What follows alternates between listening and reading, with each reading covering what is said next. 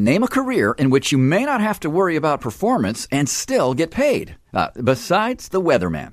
Well, of course you expect your broker to perform well, but what if they put your money in the market and the market doesn't perform? fifty percent chance of rain or sunny skies. Is it time you learned how to keep your principal and protect your gains with a higher income strategy? That's why to tune in to the Total Financial Hour with host Arif Halaby, Sundays at eleven a.m. Learn about your financial power on the Total Financial Hour, Sundays at eleven a.m. on A M eight seventy, The Answer. The Total Financial Hour is sponsored by T F S Financial Insurance Services and Total Financial Solutions, Incorporated. The information on this show is not intended to be the primary basis for investment decisions and should not be used to provide financial advice. Please obtain the guidance of a financial professional regarding your particular financial concerns. Past performance is not a guarantee of future results. This program reflects the views of Arif Halaby, California Insurance License zero B nine three seven nine two of T F S Financial Insurance Services. T F S Financial Insurance Services, California Insurance License number zero F two two four seven seven, provides retirement income strategies strategies using insurance and annuity products, which are guaranteed by the claims-paying ability of the issuing company. Financial security will help you live the life you dream. Learn about financial power, the Total Financial Hour. Now higher income strategy. Learn from Arif Halaby. Hey, welcome to the show. Learn about financial Total Financial Hour. I'm Arif Halaby. Thanks for being part of the show. This is your place for news, talk, and information. Listen, we're here to every week to talk about your family's uh, finances. Look, it, it's interesting to me when enough people uh, will try to tell you uh, the good news the, of the economy or the market. And the way they do it is by saying it's not as bad as, right? Uh, our famous Karine uh, Jean-Pierre, we'll get into her name and, and title as the press secretary for the president of the United States. But we'll get into that at another time. But I want you to think about this. When she compares the U S economy, it's not as bad as Greece or Argentina or Hungary. So our inflation, do you see? Our inflation isn't that bad. And it's kind of like you saying uh, to your, your twelfth grade child, and you say, listen, I know you're not doing well in English and math and history. But if you look across the street there, you see that daycare? You're beating those kids. Those three, four, five-year-old children, you are better than – so listen, you're not as bad as they are. So stop trying. Stop being better. When she compares the U S economy – so here's what happens. It's only the mainstream media that pays attention to that. If you're intelligent, if you have uh, ten cents worth of financial education, you look at it and you say, well, why are we comparing an economy like the United States – to an economy like Argentina? I was in Argentina in the summer, in August of nineteen eighty-three. At that time, they had just changed the money again, and it, they had such runaway inflation that they removed three zeros. So ten million pesos at the time was seventy, seven zero U S dollars. ten million equaled seventy. So they removed three zeros so that, so that ten million pesos would equal seven thousand American dollars. So you, you ask yourself, does this make sense that we're comparing? So why did they do that? Why does the Biden administration, why does Karine Jean-Pierre do this? Because they don't want you to pay attention to what's right in front of you, which is your four oh one k statement, which is the crumbling of the cities, which is the, the flight. You know, they like to call it white flight, but it isn't. It's middle-class flight. It's upper-middle-class flight out of these cities, regardless of their race and gender. Right? It's people that have the means to say, I can afford one home, one nice home, but one, not two, not three, but one nice house. And so what is my choice? Is it going to be to spend the rest of my working days in Southern California, or is it going to be to move? Is it going to be to spend the rest of my time fighting homeless people on the way to the office by by stepping over them and stepping over uh, waste, human waste, and, and all of the drug paraphernalia? Is it going to be driving down the street? Try to drive down the four oh five freeway or the five freeway. I love this one. The five freeway. I, I don't know what's happening, if, but the five freeway the, where the five and one seventy comes together in the San Fernando Valley, open your windows or or have your air conditioning on fresh air, right, instead of the circulation. And there is so much weed in the air. I don't know. It's every single time that I drive there. going northbound. You can be coming from one direction or the other. It's that section of freeway. So what is right off the freeway? Maybe it's a smokehouse. Uh, it, it smells like, you know, when you drive by In-N-Out Burger and they, they pump that stuff in the air and, and you're going, oh, I feel like I want an In-N-Out Burger. Or you drive by a steakhouse and you go, that's amazing, Bear Pit. Remember Bear Pit? Yeah, oh, I love that place. They pump the barbecue stuff in the air. They're pumping weed smell in the air. Do you think they do that in every other middle-class conservative state? No, they don't. I've traveled to them. I've been to, I don't know, thirty-five states, forty states. I don't see it. I don't smell it. So as this change starts to happen, and then they try to say, don't pay attention to what's right in front of you. Look over here. Your retirement account is okay. So we have some of the latest numbers. Ready for this? In your famous mutual funds, E T Fs, money managers. Well, we're a money manager. We're different. We're a fiduciary. I love that, fiduciary. I'm like, so what does that mean? When you guys come to my office, and many of you do, and I'm grateful for that, and you say, well, are you a fiduciary? Do you have fiduciary? My, my agent's a fiduciary. I say, well, what does that mean to you? They say, well, well I don't I don't really know sometimes. Sometimes they say, uh, well, it means that you're supposed to have my best interest at heart. I said, okay, great. So kind of like a doctor is supposed to do the right, right. So do doctors ever get sued? Do they ever make mistakes? Yes.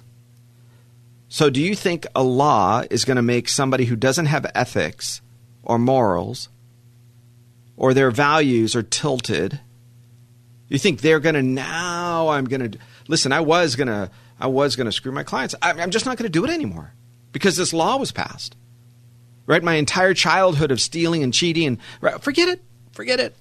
It's better today because they passed this law, right? How many of you, you, if you think that's the case, I'm not saying to use somebody that is or isn't or to care about that's what we are or that's what we aren't. That's not what I'm saying. I'm saying don't add credibility or value to something that doesn't make financial sense. A good example. Did you know, this might be new to some of you, that it's already illegal to murder? Whew. I'm sorry. Listen, you didn't. It, it's news. It's news to a lot of us. So if we just had one more gun law that would make it illegal to, I'm not sure, then the bad guys are going to say, oh, well, listen, murder, kidnapping, robbery, those those things, I could deal with that. But, oh, this one new gun law that just passed, oh, I can't do that. I, I can't go to prison for that. All it does is turn good guys into bad guys. All it does is shifts the power. For those of you that got vaccinated, I want you to go and listen to Dan Bongino's recent podcast about his vaccination. He says it's the biggest mistake he ever had in his life. He wishes he could undo it. He's never been an advocate for one way or the other. For me, I'm an advocate of common sense, right? I took eighth grade science. Doctor Brown was his name. Alta Vista Junior High. You can look it up in the eighties, eighty-two, eighty-three, whatever it was, eighty-one. And Doctor Brown said this. He said, Arif, by the time the, the the community finds out about a virus, it's over. It's everywhere. And this was before we had one hundred thousand flights a day crisscrossing the United States, let alone the four hundred thousand flights, airline flights, planes per day across the world. You realize that? this, this is important to understand because back then it wasn't the same. Today, everybody can afford to fly. Back then, it was very few people could afford to fly. But nonetheless, he said, look, if you're going to have a virus, and we, quote, discovered it in October, November, by the time they started all this masking baloney in March, April, May, it's over. It's everywhere. So, and then they try to convince you that using bacteria hand sanitizer will kill a virus. And then we sit at restaurants and you see the people hold their phones, drink their sodas. I swear I saw this. Drink their sodas, hold their phones. And then the mom pulls out from her purse this hand sanitizer, squirt, squirt, puts it on their hands, all the kids' hands. And guess what she just does? She goes right back to that phone and right back to that soda pop. And you ask yourself, look, people carry rabbit's foots. They throw sh- salt over their shoulder. You can wear a mask. You can play hand sanitizer game. You can do all those things. They're all equal as far as any physician worth their salt, pun is intended, to tell you. Something's wrong. I, I don't mind that you do those things. You can do those things, but don't make me do those things. Don't make me play along with your make-believe world. Because what did it do? It shut down the world economy, didn't it? It shut down the entire system of the United States. For what reason? Did politicians stop getting paid? You could go back three years. You'll hear me say the same thing. Listen, if you're going to call these people unessential, I'll tell you what. School uh, administrators, uh, city council men and women, congressmen and women, governors, senators, stop. Stop your pay right now. You do not get paid. We are not collecting taxes because nobody's working. So you don't get to be paid. Right? That's what I think should have happened, and said, I'll tell you what, ladies and gentlemen, we're going to serve you guys first, so we're not going to be paid. When you tell me that they are paid, this, and yet they shut down our pay, do you not see the power shift? Do you not see the ability for them to strip you of your ability? Why do you think they're trying to remove cash from the system? Why do you think they're trying to remove your ability to communicate? Right? These fact checker, fact, fact checkers that are phony. NewsGuard, it's a phony left-wing agency. Period. Do your research. Easy to find out. So I want you to see what the real result. Those things are more academics, people like us that are that are geeks that will, will spend my days and weekends, you know, researching and studying and calling and going to these meetings, conference calls and YouTube videos and and uh, meet conferences, right? I mean, w- this is what I do.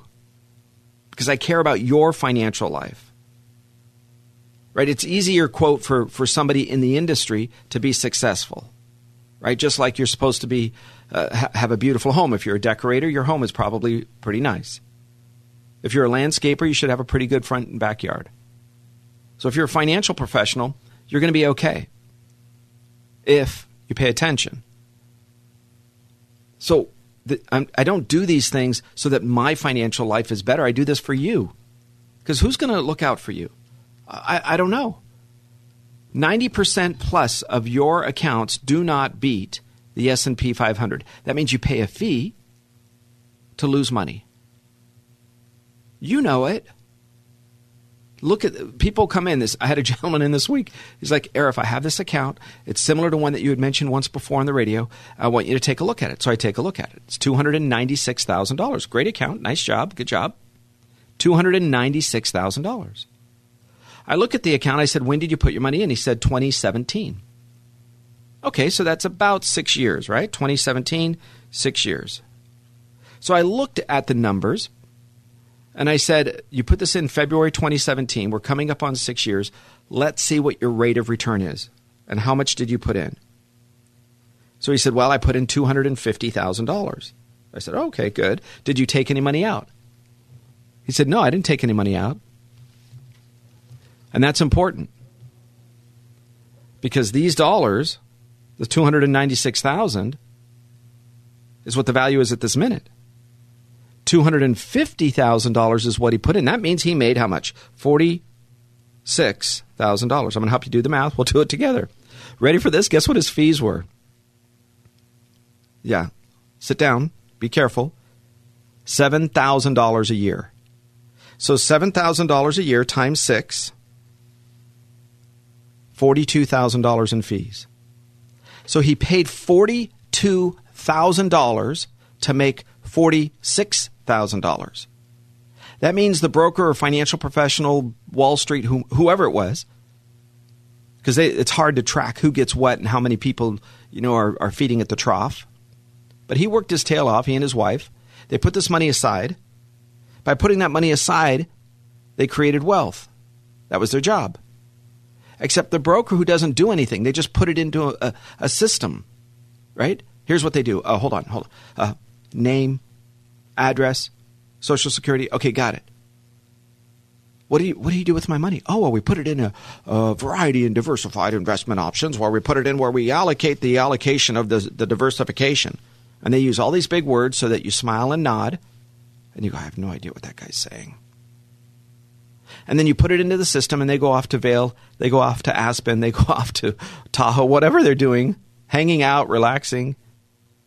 And money managers are supposed to be in there buying, selling, buying, selling, investment. Great. I, if they're professionals, they do a good job. If you make me more money, I love it. I'll take it. What I don't want you to do is to do this. I don't want you to make me money and then turn around and cost me money. Follow me on that? Let's be clear for a minute. I don't want you to make more or the same that you gave me. Look, if you make me five thousand dollars, I'll give you twenty. I think that's a fair deal. Right? twenty-five thousand, you get five, I get twenty. Make me forty thousand, I'll give you ten. Maybe I'll even give you twelve thousand. Uh, if we're in this game together, if we are both winning together, I am a happy camper. I want us all to win, be strong. But wait a second. Explain to me, Mister and Missus Broker, why when I come in and talk to you, you make it sound very confusing. And then when I come in and see people like Arif and they say, well, we want to roll over or move some of your money, and then you make it so difficult. Please hold. Oh, you need to speak to your broker. You need to speak to the agent. You need to speak to the actual uh, financial advisor. Great. Can you get him on the phone? Sorry, he's not available. Uh, the market is open and you are required, just so you guys know this, this is a, this really happened on Friday. The market is open. The stock market is open. You are required, if the client wants to sell or buy, to sell or buy, right? Because he has an account with you. The market is open. I get it. Mister Stock Market uh, broker man or woman, they could be in the restroom or be on vacation or at lunch or have a sick child. I'm okay. Listen, that happens. It's called life. But you have to provide somebody else to execute the trades.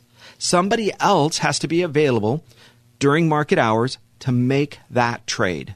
You cannot say, hold please, and send them into next week or, or tomorrow. And we are seeing that from these two named agencies over and over. And now it's clear because they are making nearly as much money in some of these cases as they are paying you. A dollar for you, dollar for me, dollar for you, dollar for you. Dollar for you, eighty-five cents for me. Oh, poor guy. And what do they do? Are they actually going out to the companies and doing the research? Uh, we sent a team of people. Your broker is on the ground in Pittsburgh looking at the steel industry to see what the supplier is doing to the manufacturer of the automobiles to make sure that the supply chain... Oh, wait. She's not doing that, is she? She's sitting at a desk trying to go, well, get the next client. Ne- name, address. I-, I get it, but then why am I paying you? That's all I want to know. Why am I paying you? I want to give you a couple of things, guys, because this is important coming up. We have a special event. If you've been listening to the radio, you know on Sunday, March twelfth at twelve p.m., Dennis and myself will be solving the financial moral dilemma. Solving the financial moral dilemma, uh, protecting your family. It's uh, Dennis and I speaking Sunday, March twelfth in Glendale at twelve p.m. If you can make it, give us a call at eight eight eight, nine nine, RETIRE. It's limited seating, guys, so we really need to make sure that if you want to attend, you let us know. It's an exclusive event for our friends, our clients, our listeners. It's very limited. Okay, there's a, a I think there's probably forty seats left or something, uh, but very limited. Solving the Financial Moral Dilemma, Dennis Prager and myself, Sunday, March twelfth in Glendale. Give us a call and we will give you the rest of the information as far as uh, when to show up and where to be. eight eight eight, nine nine, RETIRE. That's eight eight eight, nine nine seven, three eight four seven. That's eight eight eight, nine nine, RETIRE. All right. We're talking about uh, some of the mistakes I think people make and ultimately what you and I do when it comes down to making those big decisions for your financial fa- uh, life for retirement. All right. So let's get into that. Well, you have to ask yourself, will there be an impact, financially speaking, of this war in Ru- Ukraine? Yeah, there will be. There's going to be some problems, right? When the United States blew up the Nord Stream pipeline, and people knew it. It's so it's interesting. Everybody who was like, "Well, we don't know who did it," and the academics, right on the conservative side, the common sense, the centrists, when well, that was blown up by the United States special forces, and they were trying to say Russia blew up its own pipeline. So there's a crisis right now of belief both in the F B I, which is now permeated down to the field office. It used to just be, you know, the t- the seventh floor in Washington, right? The F B I headquarters in Washington, D C. They were a bit, uh, well, quite a bit, if you will, corrupt. We know that now. We know they were politically motivated. We know they were they had uh, ideas of grandeur. Here's the problem I have. The most powerful person in Washington is Mike Mike Milley, Joint Chief Joint Chiefs of Staff. I can't talk today. Army Joint Chief Chief of Staff and Joint Chief of Staff of everybody in the military. Right, basically the number one military uh, advisor to the president. He's the one that undermined President Trump. He's the one that undermined President Biden. He's the one that's telling his counterparts in other countries. Is he compromised? I don't know, but he's calling them. He's dealing with them.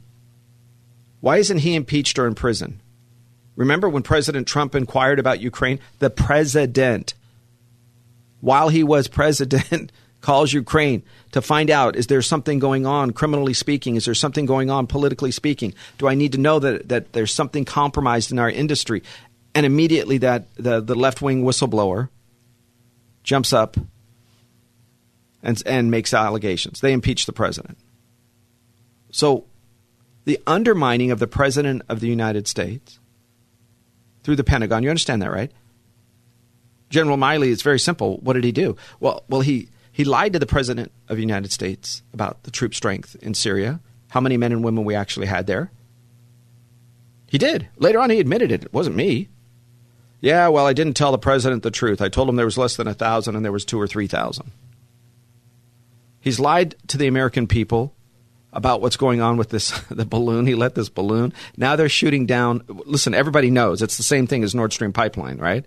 We all knew that it was the U S government and the military that blew up the pipeline. We all know that those other three balloons were civilian balloons, weather balloons, not Chinese balloons, and they shot him down. So it's funny. Do you think they're ever going to find him?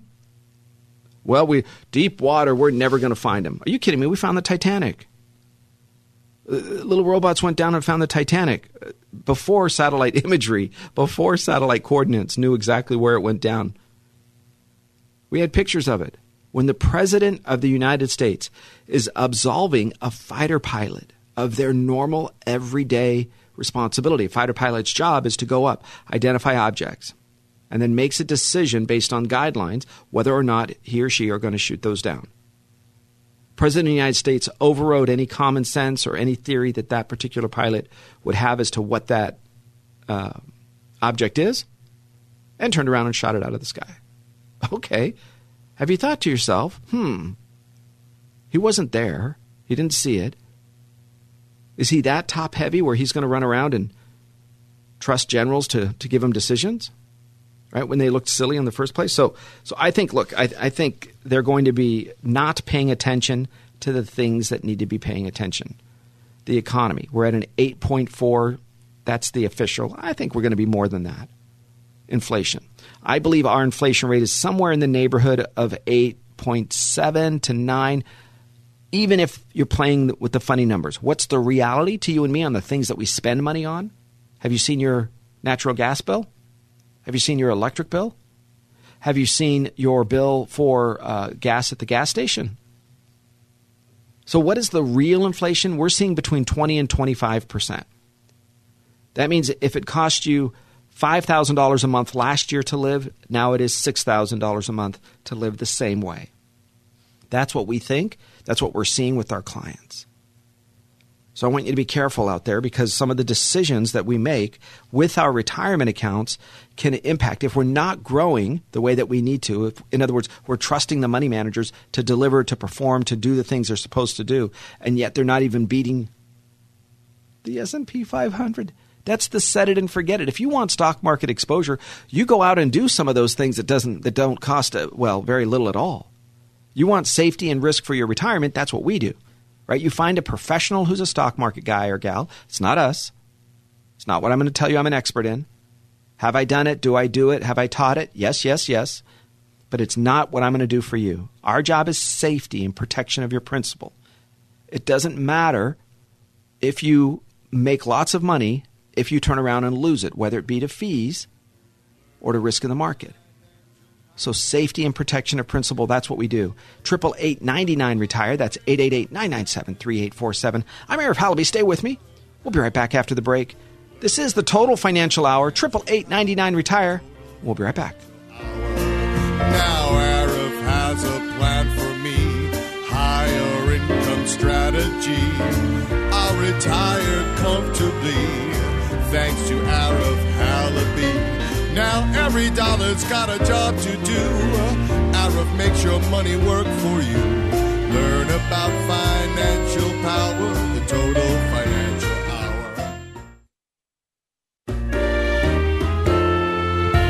Financial security will help you live the life you dream. Learn about financial power, the Total Financial Hour. Now higher income strategy. Learn from Arif Halaby. Hey, welcome back. Learn Thanks for staying with me. Arif Halaby, the Total Financial Hour, eight eight eight, nine nine, retire. I'm going to give that phone number out a few more times because I want you to sign up for the uh, event, Solving the Financial Moral Dilemma. It's Arif Halaby. That's me and Dennis Prager. Uh, come and see Dennis. I'm there. Uh, what is it? They say I'm the arm candy. Uh, Dennis is the star of the show. So uh, Sunday, Sunday, March twelfth at twelve p.m. right here in Glendale, Solving the Financial Moral Dilemma. It's a free event. Uh, it's just for our, our guests, for our clients, and for our listeners. Uh, if you'd like to attend, we're going to discuss some of the different strategies that both Dennis and myself have used to solve some of our own financial moral dilemmas, what I am seeing that works with our clients, uh, and maybe catching some of these issues before they become problems, right? Try to catch them, try to see them on the on the horizon. I want to touch on a couple of those as we lead up to that uh, event, so you get a taste of what we are going to cover. And one of the big issues that I see is when husband and wives plan together, but each of them specialize in a different area of household finance. For example, she manages the household bills, paying uh, everything from property tax to car registration. That's her job. Manages the electric bill and, and the grocery shopping, I don't know. That's household. He manages retirement accounts and financial planning for the future and maybe buying the next investment property or selling gold or buying silver. Whatever he's doing, that's his part of and contribution to the family finances.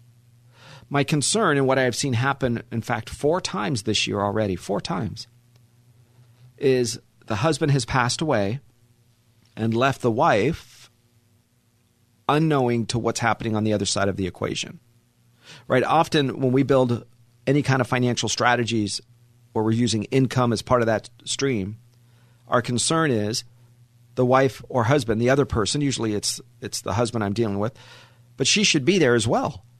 She should understand at least the basics, or he should understand at least the basics. Because if, if the wife, if she is managing the financial strategies of what we're doing and understanding when we're going to flip a switch and turn on the next stream of income and what what's available at a drop of a hat. If she can manage that, but then she passes away, what is he going to do, right? So, so do you see where I'm saying? I want to see a little bit more of an integration. I get it. You both have it. I have it in my life, right? My wife handles certain things. I handle certain things. But I want this integration between the two of you, at least enough to know what questions to ask. At least enough to know over there is the file, or here's how I, I get onto the computer and find out what passwords I need to to get on my online banking, and on and on. Those things matter, okay? Don't forget that, because that really matters when one of you is sick, can't talk or think.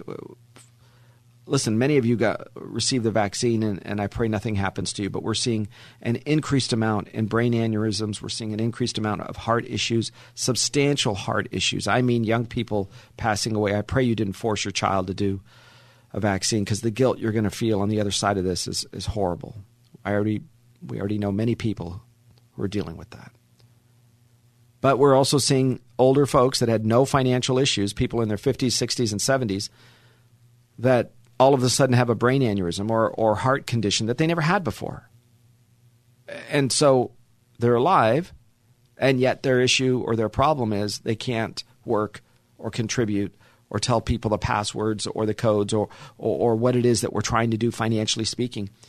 So they come in with somebody who's on a ventilator or, or in a stroke or incapacitated mentally with Alzheimer's or whatever it might be, and then we have to come back and put those pieces of the puzzle back together. So if you can share that with them, I would encourage you to do that. And, and that's part of my job, guys. There's never a fee or a cost to meet with me. Uh, I want to be clear on that because many people, many financial professionals think that is the way to objectivity. As long as you pay me for my time, then the world is our oyster and I can select whatever products or services work best for you. Impossible, doesn't exist, not true. Period. So what should you be asking? And I'm sure some of you are, well, Arif, why? You, you realize that, right? To be financially secure, strong, mentally, the, the question of why, no matter what we do, is always or should be on the top of your mind. So here's the why answer to that. It's simple. Nobody can be an expert in all financial products. Zero. Nobody can. That's why you always hear me push back when somebody says, we're a financial advisor of every sort. We do stocks, bonds, mutual funds, REITs, real estate uh, investments, uh, uh, limited partnerships, annuities, variable annuities, fixed annuities, variable. You say, goodness gracious, c- can you tell me what you're an expert in? You see, to the layperson, you guys call that financial. But it would be as if I went to a mechanic and I said, so what do you do? He says, well, I'm a mechanic. I say, well, fantastic. My brakes on my Audi need to be fixed. I don't have an Audi, but I know they're difficult to work on. So my brakes on my Audi need to be fixed. He says, well, wonderful. I fix transmissions on Toyotas all day long. I, I said, yeah, I know. Maybe you, maybe you misheard me. I'm sorry. The brakes on my Audi. He said, well, yes, Arif, I'm a mechanic. So I can do transmissions, repair your air conditioner. Did you need a new alternator? I can fix your brakes. I can fix your align your tires. You go, whoa, whoa, whoa, whoa. Maybe I should just go to a person who's an expert in Audis. Not just an expert in Audis, but what if you went to an expert in Audis that just does brakes five days a week? Do you ever think you're going to have a problem with those brakes? Probably not. Do you ever think you would think twice about going up over the grapevine or heading towards the Rocky Mountains on a car that may not stop going down the other side? Probably not. Do you see where I'm going with this? There are financial experts in every single field. Does it mean the responsibility to determine who those people are falls on you? Yes, it does. Yes, it does. Sorry. I, w- I wish it wasn't that way. But there is nobody that's an expert in everything. So you have to kind of ask yourself the question, what's the purpose of this money? I have found in twenty-seven years of practice, that is the best and easiest question to start off everything. You tell me the job of this account.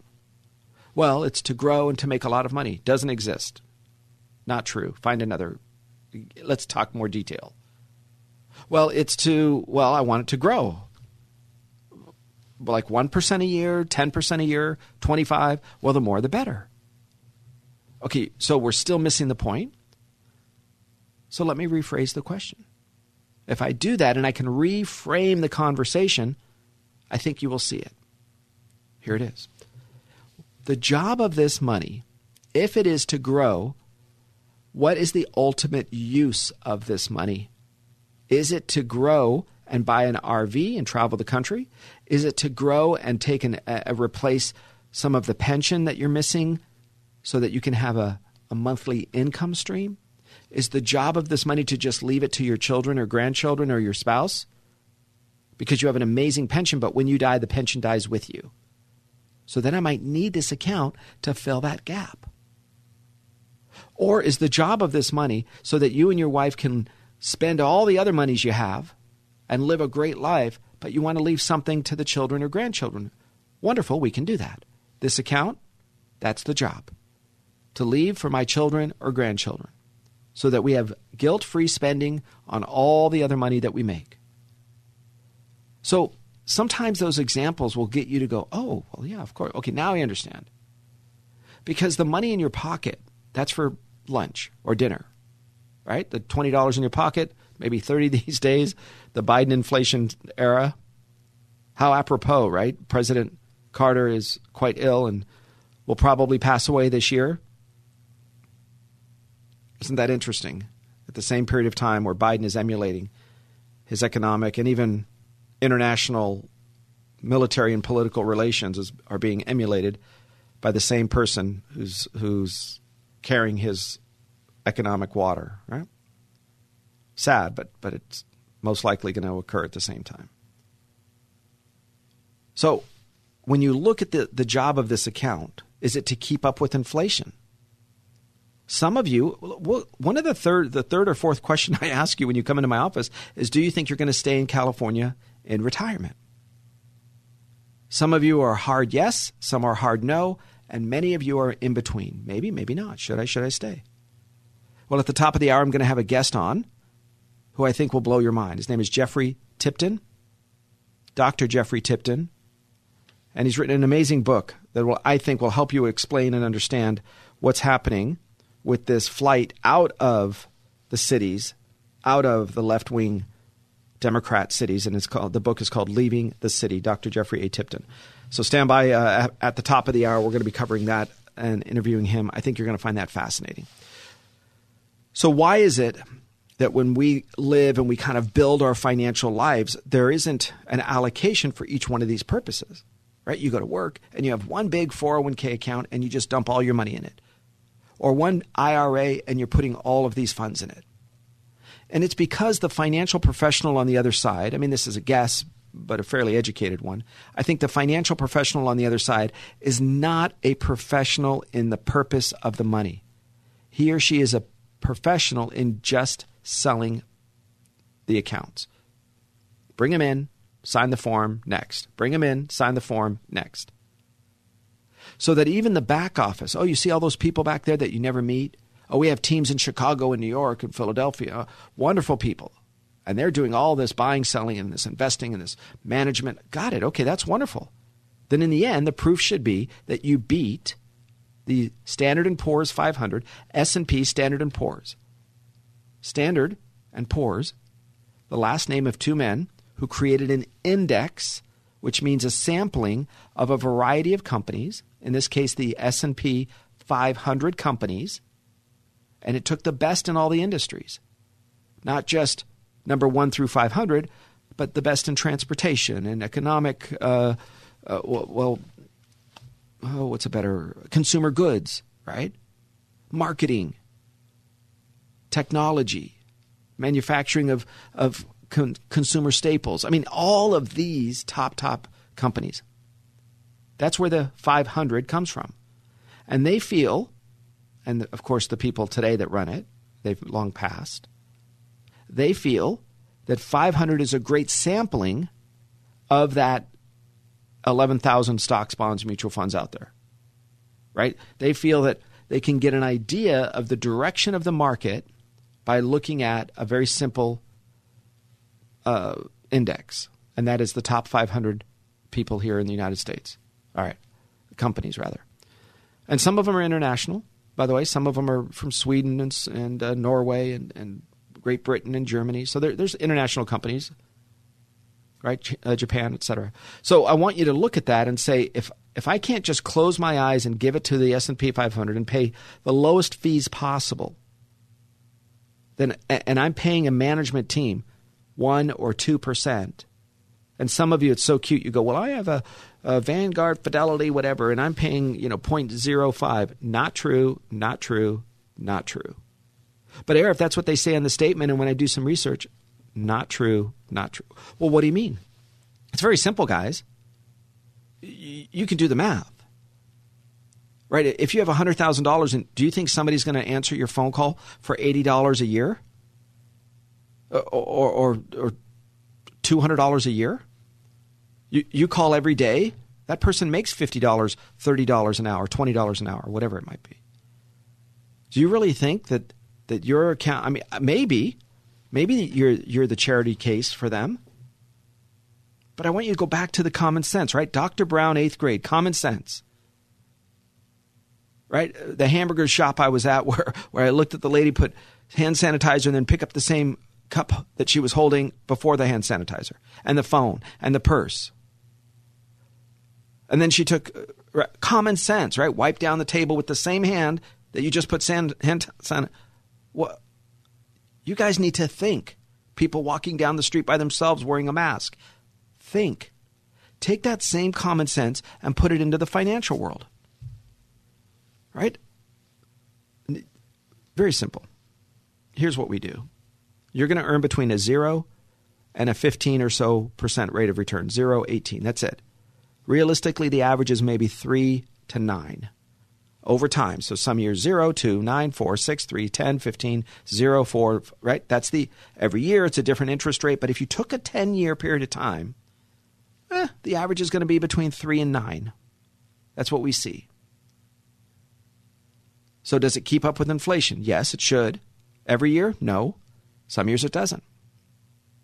Do we have the ability to earn extra income and increase that income over time in these accounts? Yes, you do. That potential exists. But what's the cost, Arif? Nothing. Well, then, Arif, you don't work for free. You're darn right I don't. Right? Neither does anybody. So what do they do? Well, the companies are going to make more money than they give you. You didn't just say that on the air. Yes, I did. Companies are going to make more than they give you. And when, this is important, when you are in the process of taking your money out, you get to take out somewhere in the neighborhood of about ten percent or less per year. So as long as you take out less than ten percent a year, you're never going to pay a fee or a penalty. You're not going to pay a charge. But what if I have a medical issue, a big medical issue? No problem. Terminal illness, medical, we will... The, the, the company waives some or, or all of the costs or fees. That's important, right? I mean, if the job of the money is simple, it's to provide a lifetime income stream, then how long do you think you're going to want an income stream? For the rest of your life, right? It's not a short-term process. So I want you to think about this when you're trying to build your financial life. If the purpose of the money is a lifetime income stream, then fixed or fixed index annuities can be a great place to put it. If the job of the money is to buy an R V or travel the country or, or to pay for a, you know, a vacation or something, okay, well, that's a different place, right? But if it's, Arif, I want to take, I have a million dollars and I want to play with fifty thousand, I would say, you go, girl. You go. You put that on red. You, you invest in that startup. You go buy those penny stocks, whatever it is you want to do. You go take that risk. That's different than what we do. When you wake up in the morning, our accounts have to be there. There is no ifs, ands, or buts about it. So it's a different place, right? When you're working, when your food, shelter, clothing comes from your job, okay, your retirement accounts, they can go up and down because your income is stable. I like that. You're buying when it's low, buying when it's high, buying, buying. Every two weeks, you're putting in money. Your company is doing a company match. I want you to be in the market. You go and take those risks. But when you get closer to retirement, I'd say three, four, five years, or you've been in retirement for three, four, or five years, right? We call it the golden ten, five years before retirement, five years after. We can't afford a risk of loss because we're not going to go back to work to make that up. I also don't want you buying really expensive things that have a fixed cost. For example, people say, oh, I have two million dollars in my account. I earn dividends. I have interest. I have money coming in.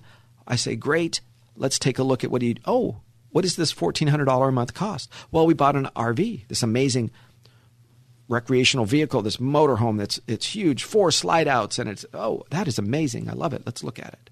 Oh, good job. So this fourteen hundred dollars a month is a fixed payment.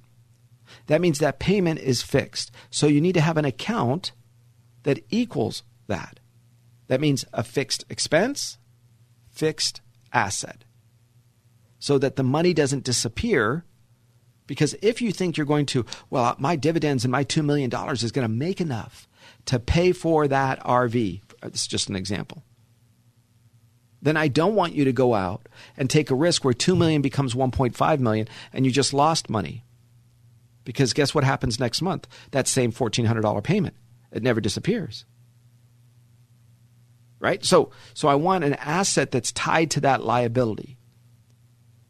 You have a, a primary residence. You're paying on the house another two years or five years or so. Great. Let's have a asset in this case, your retirement accounts or whatever it might be, that equal or match or pay for that same liability.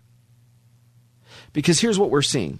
Over and over, we're seeing the issues of Ukraine being used and, and Russia as a, an example of why everything's going wrong. You know how quickly you can solve this? You just do something very simple. You say, oh, Ukraine is keeping a tally, and so is the world whatever organization they want to send into the U N. And every time you blow up a building, that's four hundred thousand dollars, six hundred thousand dollars here, oh, a million dollars for this, and you keep a tally, just like they did against Germany in what's called the Great War, later known as World War One. The Great War, they went back to Germany. Now, they did it wrong, right? They they had Germany, the, the citizens of Germany, working their tail off to give all this reparations back to France and England and and some of the other countries, right? So it, it engendered an enormous amount of animosity between the two uh, countries and ultimately led to Hitler coming along. So you learn from that lesson, you modify it, but you tell Russia, you're going to have to pay for all of this rebuilding. Ukraine is going to look amazing when you're done. So every time you blow something up, you're going to have to fix it. That's the first thing. Second is you just run along and you say, hey, Ukraine, um, you you need to keep track of, of the atrocities, because everybody from the general down to the captain, down to the, the soldier on the street, all of them, the officers, they're going to be held accountable for war crimes. And so we have signals intelligence that, that pulls who these people are, their call signs, their names.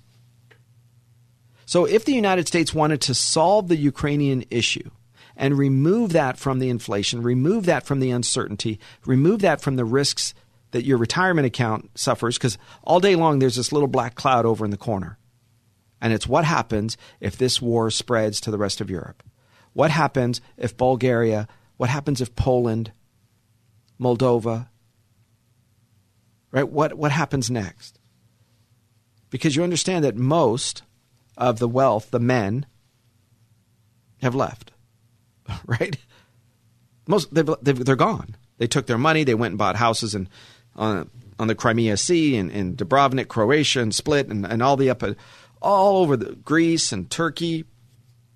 They bought a lot of old property. They bought everything. They took the money. They took your your taxpayer dollars, and these men and women, these wealthy families, are gone. They're not fighting for their country. They couldn't care less. It's the farmer and the street soldier and that lower middle class folks that can't afford to leave. They're the ones fighting. So you have to keep that in mind when you're rebuilding this country, because guess what? You and I are going to pay to rebuild this country. If they don't do this with Russia, if they don't put together a plan that lays out exactly how Russia is going to pay it back, and we just keep a tally every night. Every night. You did that with COVID, right? Oh, one hundred six thousand people or four more, four thousand more people died in – okay, great. Then here's what I want you to do. Here's what Russia currently owes. Oh, they bombed again. This is now what they owe. So everybody knows, including the Russian citizens, and you leak it into the country. And you say, folks, you guys are going to pay this back. Your economy is going to suffer for a decade. That's how you stop the war. But you see, then they don't have to address the issues going on with the market. They don't have to address the scams that went through with F T X. They don't have to address the financial fraud that's taking place with these lawsuits that happen every month. There seems to be another financial brokerage firm, stock market firm, that's sued. They pay two million dollars, they pay three million dollars, they pay four million dollars, fifty million dollars, twenty million dollars. Right? Pick your favorite stock market company. Doesn't matter. Fidelity, Morgan Stanley, Raymond James, Edward Jones. Doesn't matter. Pick them up, any of them. And look and see how many or what lawsuits happened in the last twelve months. Right? They they say they didn't do anything wrong. I didn't do anything wrong. We're not admitting fault. And yet somebody paid millions of dollars. Why isn't the S E C, why isn't the Biden administration going after and cleaning up that? Because guess whose money that is? Yes, yours. Your money. Right? You thought that this was your financial dream come true. Well, we can fix that. That's our job. Our job is to do a rescue plan. We have bonuses that can help you increase the income stream you're going to receive in retirement. We can look at your Social Security. When should you start it? Why should you start it here versus there? What's the strategy? We can lay that out and create a really interesting, I think, strategy to eliminate and lessen your risk. And that's what we're here about. All right, folks, let me give it to you one more time.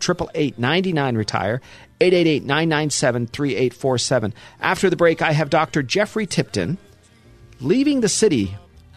He's an author and a doctor. I think you're going to find it. Health and Happiness in the Other America. Why are people leaving the San Franciscos, the Los Angeleses, the Chicagos, the place where people used to fight to come for their financial success? We're going to hear from him when we come back. Doctor Jeffrey Tipton, stay with me. Leaving the City. Interesting book. We'll be right back. Arif makes your money work for you. Learn about financial power, the Total Financial Hour. Learn about financial power, the Total Financial Hour. Financial security will help you live the life you dream. Learn about financial power, the Total Financial Hour. Now higher income strategy. Learn from Arif Halaby. Learn about financial power. Hey, welcome to the show. Thanks for staying with me. I'm Arif Halaby. This is the Total Financial Hour, your place for news, talk, and information. I appreciate you being here. As promised, I have a special guest, Doctor Jeffrey Tipton. Before we get to him, grab your pen and paper. I'm going to give you the phone number. I'll give it out a couple of times. We can take a few phone calls because I think this is important. We want to hear your perspective. You've heard me talk about this for years now. In fact, we've really been pushing it. I want to say the last six years, I think, once we realized Jerry Brown was lying about the budget, lying about the deficit in the state of California, which has now come to roost, right? We're now in a position to where everybody turns around and you know a friend, family member, somebody that has left the state, right? Certainly left the city, maybe moved to San Bernardino, maybe Riverside. But how many people have left the city, the state, that type of an area? Well, I think you have to ask yourself, if these people are leaving the city or the state, what's the reason? What's the reason that we're getting this movement? And I love it when you talk to the state or C N B C. I saw somebody uh, recently on an interview and they said, well, people are leaving the state of California at a record rate. It's around, their numbers are about six hundred to seven hundred fifty per day, per day. Our numbers are closer to two thousand per day. Okay, that, that that's important. Seven days a week. Drive the fifteen freeway, drive the ten freeway, any of these freeways. And here's what you'll see. U-Haul after moving van after moving van after U-Haul, all heading out of the state. And economics doesn't lie. What does it cost to go to drive a U-Haul truck from Los Angeles to Dallas? Right around four thousand dollars. What does it drive, cost to drive from Dallas back to Los Angeles? About thirteen hundred dollars. In fact, if you're looking for some part-time work, guys, and you have a good driving record, many of these companies will pick you up, fly you to Phoenix or Dallas or Fort Worth, where even as far as uh, Florida or South Carolina. They'll pay you to deadhead or drive an empty truck back, two hundred dollars, five hundred dollars, even eight hundred dollars to get that empty truck back here so they can turn around and rent it for three thousand dollars or four thousand dollars out the other way. They'll pay for your room and your board and your airline ticket. So not a bad business, right? I don't want you to ever think you can't make extra money, because you certainly can. Why are people leaving? I've told you before, that's the question to ask. Doctor Jeffrey Tipton, Leaving the City, Health and Happiness in the Other America. Welcome to the show, Jeffrey. Good afternoon, Arif. Good afternoon, everyone. Well, thank you. I appreciate you being here, especially on a Sunday, because this is obviously a time that a lot of people have away. But why do you feel that people should – maybe they already are, of course, in, in record numbers, but why should they consider leaving L A's urban environment? Yeah, well, I, I'd say I'm hardly the sentry standing on the hill telling people that danger or something bad is coming, because people have already decided that, and they're and they're leaving in droves, right? But for those that are kind of still on the fence, you know, they sort of need to look at their life overall. What's their life mission? What's their purpose, so to speak? And then try to figure out how L A sort of meshes with that or goes against that. But, you know, looking at L A, this is a financial show. In terms of affordability, it's it's probably the least one of the least affordable places in the country. Now, I hear that always. And of course, somebody is paying for it.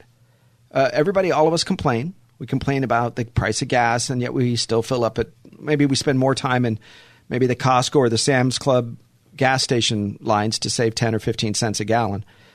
But people are still paying for it. They're still living here. But we're seeing that flood out. The question I always get from folks, Arif, you say everybody's leaving the city or the state, but then why are house prices still high? Well, uh, I guess everything is supply and demand. There seems to still be enough demand there to keep things going. You know, a lot of people are floating a lot of mortgages and other things to sort of buy into the dream. But I don't know that it's a dream anymore. I think that they have to sort of see that, you know, in certain movies it starts out as this seems like a, a nice family-friendly movie, but then it turns into a horror movie in the end. And I, I, I think I think that's kind of what is going on here for a lot of people. Well, when you wrote the book, Leaving the City, there was a reason, and specifically as a physician. Tell us a little bit about your background, and then I want to hear the medical, some of the medical push behind sure, that. And yeah. real quick, real quick before we do that, I need to give out the phone number, eight six six, eight seven zero, five seven five two.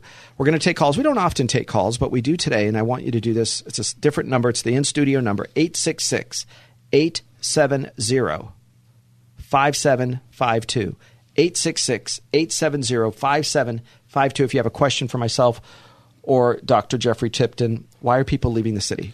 Yeah, so my background is is I was born in L A. I was born on Sunset Boulevard, and I all say, no, my mom wasn't a prostitute. They had me on the street. Uh, I was born at the Kaiser there. Yeah. And so I largely grew up here. Then my family moved to Santa Barbara, which was a nice change from L A. Uh, that was during the smoggy years of L A. Uh, in Santa Barbara, I actually had a, a bumper sticker on my car that said, L A, go home. So I had I had definitely uh, developed an attitude about L A, um, but you know, I ended up here for my medical training. I trained in uh, internal medicine, preventive medicine, public health, U C L A, U S C. So it's kind of living here, sort of living out the job of, of a physician. But I was especially um, interested in preventing illness, disease, mental illness, the whole thing. I, that was that became my focus because I didn't like seeing people get sick. So that became my focus. I worked with the county. I worked at Cal State L A as medical director. So I've worked private, public side of, of healthcare in L A. And so my background is I wrote this book because I don't like it when people feel bad. And I saw that a lot of people in L A and other urban environments were feeling bad. So that's why I wrote the book. Not to, uh, you know, I'm not a real estate agent trying to get them to sell their house. I'm trying to get them to think about, like, why are you living here? Are there other places to, that you can live and sort of satisfy whatever your dreams are? And I, too, was pretty much like, uh, okay, Southern California is the best. I'm a surfer. I'm an ocean swimmer. This is the only place I can do that. Then I went to Florida, and I said, oh, my goodness. They have an ocean here, too, and it, and it's warm. Yes. And then when I saw the prices of the homes there, I even asked a realtor, I said, are you having a half-off sale today? Wow. Is this a President's Day weekend sale? So it was so shocking to see that. And then, you know, in Florida, you didn't have to pay to park. You know, the parking, you know, I think one thing that got to me and gets to everyone here is the parking industrial complex with the, the parking tickets basically just wear you, wear you down. So there's three agencies. I'll be clear on a couple of things here. There's yeah. three agencies in the city of Los Angeles that are revenue producing. The rest are revenue taking, right? Filling potholes. Yeah. That's revenue taking. Police officers, revenue taking. Three revenues. The airports. We used to own uh, uh, Ontario. We, I think the city just sold that. But the airports, so Van Nuys and L A X, oh. that's number one. Number two is the ports. Now, maybe today this is switched, but the ports of Los Angeles, right? All the shipping containers coming in. One of the highest revenue producing is what's called parking enforcement. They walk up and down the street, and they write many, many, many tickets. And what they do on a regular basis is go through and take, I think, tax the least able to afford this. They give what's called cash overtime. That means it's not a de- it's not an hour and a half off for every hour you work. They're paying you time and a half. And they even afford to pay those guys to write the tickets. You ready for this? What's called double time. And when you do the math, it's right around one hundred bucks an hour. Uh-huh. That's huge, one hundred dollars an hour. So they have to write enough tickets to cover the one hundred dollars an hour, plus the supervisor who's sitting in the office, plus that supervisor's supervisor, plus the administrators, and on and on. Yeah. It's, it's So it's you're right. It's incredible. Yeah, it's unconscionable, actually. I, I mean, I don't, when I talk to the parking enforcement people, because unfortunately I've been on the other side of a ticket. A few times. I, I, I say, how do you, how can you do this job? How can you actually feel good about this job? Because this job really doesn't produce anything. It's not a public safety benefit. There's no real great benefit to That's it. That's right. Just a scam. Yeah. It, it, it, uh, let's see. Okay. We'll call it a scam. That's fine. I, I, you know, That's I'm going to, because look, you come in and you tell me, because what, here's what they do. They make up all these, well, the businesses need the recycling of the people, just like carpool lanes. So yeah. when a lady that has a, a two-year-old child in the back seat, and that's a carpool, so you're telling me that's the same objective, yeah. right? They make up these rules. So are you finding that these rules are being made up more in the city and hence can lead to a public health issue or some of these funny rules? Because I don't see this in urban America where you can't park in front of the hardware store for more than an hour or two hours. Yeah, so you can sleep on the sidewalk. That's okay. They're not going to do anything about that. But if you park your car in front of the person sleeping on the sidewalk and the meter expires, and you have a ticket. That's right. So. You should say, I'm paying this guy. I'm yeah. paying this guy to uh, yeah. to, well, to watch my car. Yeah, maybe. Maybe that's a better way to go. Well, what what else are you seeing on a regular basis? Because you're seeing that urban environments are affecting people's health. Yeah. Certainly, uh, certainly we, you know, we're, I, I don't know. Are we done with COVID yet? During COVID, we saw that the urban, all all communities took a hit. But urban environments started out with the hits in New York City and other places like that. So we see that, you know, on a health, public health side, when you have an infectious disease, certainly an airborne infectious disease, it spreads like it's that. Gonna, huh? It's yeah. going to spread that quick because people are sort of stuck together like that. And it's funny because we have all this stuff about the uh, earthquake in Turkey and Syria, about these buildings that collapsed. And I think people imagine that these are old buildings made of brick, or they're made out of mud or something like that. Those were new buildings that collapsed. And so for L A in particular, L A will L A will have another earthquake. And so the question is, you know, what kind of structure are you living in when the earthquake comes? Uh, single family sort of wood frame structures do fairly well in earthquakes, and everything else doesn't do all that well. So Mike, then always uh, I would ask, so where where do you plan on being when the earthquake hits? Are you going to be at your doctor's office in a fourth, fourth on the fourth floor of a yeah. of a six-story yeah. building? Are you going to be in, in a parking structure waiting to get out of L A X? Yeah. Uh, so you're right. It, because we have become a vertical place, yes, it has led to – now here's part of the challenge. I have family in the Middle East, uh, and there isn't as, it isn't as if there isn't enough money flowing through Turkey and other countries around the Middle East and, and everywhere. The challenge is the corrupt. When you pay for one hundred thousand dollars for, for something and it's supposed to be a fifteen percent profit to the co- contractor, a lot of these cities and states and counties, the layers of corruptness is enormous. I'll give you a good example. In Lebanon, uh, I had somebody that I knew that was involved in, in the um, roads, repaving the roads because the potholes are everywhere in Beirut. So we're driving through. I'm like, are you kidding me? This is worse than Los Angeles. Don't they pay? Oh, yes. They pay to get eight inches of asphalt. And so it takes a long time for the pothole to be there. But what they actually deliver is four inches of asphalt. So they're going to be here again next year. I said, where's the money go? They said, it's corrupt. So you have all these government officials. So that's probably what happened is, is people were getting paid off. Uh, cement was under uh, quality that, that it should have been. And so, so was the steel. Yeah. So this weekend I had a family reunion, and my uh, uncle talked about the Bay Bridge in Oakland, and that failed because of somebody cheaped out on some materials, right? That's right. So for the idea, for people here to think that people aren't corrupt, that's right. Uh, they're, I know that med- there's medical marijuana, other m- marijuana now. They would have to be high to, to believe that people here in all sort of levels are not corrupt. Well, the the. The testimony of the city of Los Angeles leaving that corrupt world in the early nineteen hundreds when the mayor, the police chief, uh, and somebody else, if I can remember, the mayor, police chief, and somebody else was arrested in the early nineteen hundreds, and a whole new wave of professionalism came into the Los Angeles Police Department. Mm-hmm. And that changed everything. And it was Uh, Chief Davis uh-huh. that came along, and Chief Gates was his protege. But Chief Davis, who was the chief for quite a long time, made a professional uh, attempt at the police department, standards, et cetera. And what that did also is it brought the rest of the city of L A to a professional, non-corrupt level. That's why the, the F B I for decades allowed the Los Angeles Police Department to monitor itself, was because the city was considered not corruptible, as opposed to Miami or New Orleans or New York. The F B I had people actually in their facilities on a regular basis, not with Los Angeles until Rodney King happened. Uh-huh. So when you think about that entire structure that permeates contracting and permits and inspection and on, it seems like we're back to that same level of corruptness. Yeah, I live in San Pedro, and I watch the movie. I watch the movie Chinatown yeah. many times, and I say, not things you believe they've changed since that time. They haven't really changed. It's no. just at another level that you're not quite aware of. Mayor Tom Bradley in nineteen seventy-two. I have no notes in front of me. This this stuff is in my head. Nineteen. I didn't think we were going to talk about this. nineteen seventy-two. If I'm so, forgive me, guys, if I'm off by a year or two. But ran for mayor of the city of Los Angeles. His goal was by nineteen eighty to have full Uh, electric mass transit, subway rails. Other country, other states did it. Other cities did it. We're going to do it. It wasn't until literally a month or two after he passed away, not even in office, passed away.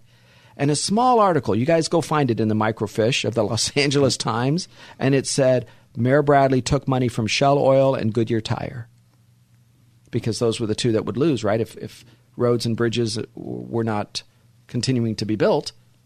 Yeah. Tires. And, and so th- that level of corruptness has always kind of been there. That's how Mayor Tom Bradley, that's how uh, many other organizational uh, city leaders, I won't use their name now because I don't have their proof in front of me, but I do know, but I could tell you privately, we know who they are. Yeah. We bodyguarded some of them when I was a policeman. So, yeah. Uh-huh.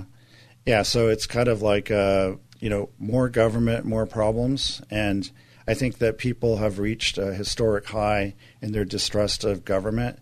And when you look at California as the, the the number of regulations, it's like it's like the most regulated state in, in the country. Well, that has to permeate our lives daily for it to affect our well-being and our health. So tell me a little bit about that from a medical perspective.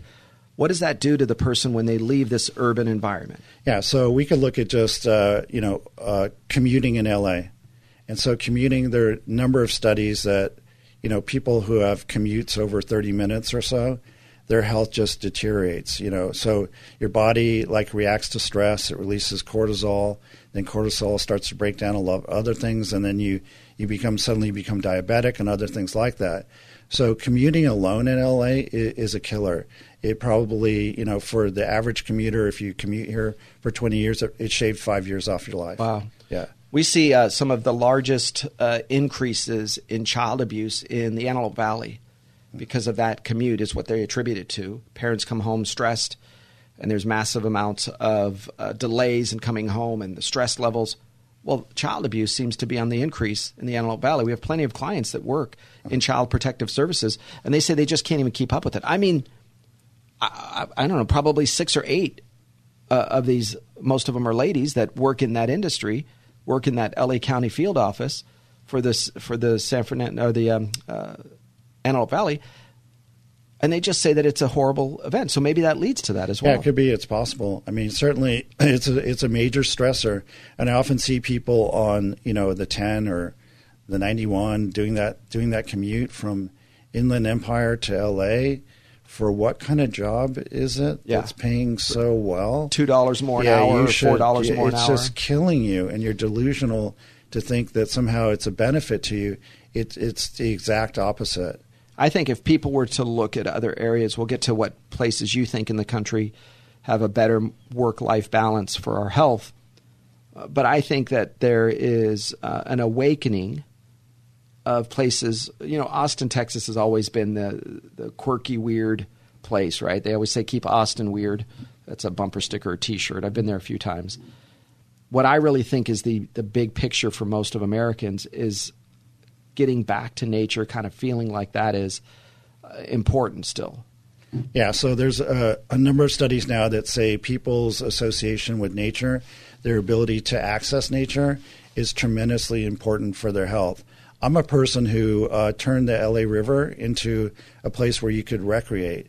And I would say, because I felt that it was a needed green space in L A, and just kind of the stuff I and others had to go through to make that happen was surreal. I think I remember, were you in a kayak and they had some news, you know, channel something, news, whatever, was interviewing you as they you were kayaking down the L A River? Yeah, so I remember that. Yeah, yeah so we had so we had a group of uh, of people uh, who decided uh, we learned that in order for the L A River to turn back into a river, it had to be considered navigable. So we decided to go down the, the entire L A River. Here's what sort of saved that trip, because L A P D, people be, be, believe for a long time you can access the river. There were some chain link fences around it and other things like that, but people believed it was you can access it. So in our trip, you mean, when you say couldn't, I mean from a legal standpoint. Yeah, they couldn't. They could, you couldn't get down there and put your feet in it, right, et cetera. And Got then it. people thought, oh, it's dirty and all that. Really, all the water from that, and this just sort of shows the insanity of L A, comes from a sewage treatment plant in the valley, millions of gallons a day poured into the L A River that goes to Long Beach. And if you step back and you look at that, you go, we import water from you know, the L A Aqueduct, Mammoth, et cetera, and then we use it, and then we shoot it out to the ocean as fast as we can, which is honestly, like from an urban planning perspective, it, it is, it's, I, I don't, I can't imagine coming up with something like that and somebody saying, hey, you know what, that's a really good idea. I'll tell you this, uh, folks, and I have no problem defending it. I need maybe three days to gather all my notes, and I'll, I'll meet you kind of anywhere, anytime. You want to come on my show and defend it. We are not in a drought. It is phony. It's a lie. It's it's not true. Arif, have you not seen the, the weather outside? Doesn't We are not in a drought. Why? Because remember, that's the question to always ask. Why? It's very simple. We had trillions, yes, with a T, trillions of gallons of water when it rained went out to sea. If the politicians are not corrupt, if the politicians are not in the business of scarcity, scaring the daylights out of you, global warming, global cooling, global blah, blah, blah, climate, then they would act differently, right? The act differently part is no private jets for Mister Hines himself, John Kerry.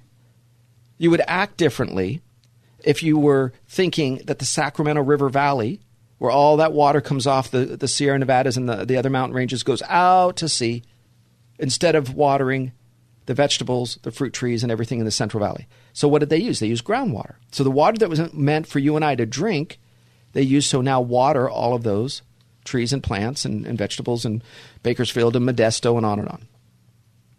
So now there's less water for us to drink. So guess where we got to pull it from? Lake Powell, Colorado River, Mono Lake. So of course, either there's a drought, which means you act a certain way, or there isn't a drought, which means you don't act a certain way.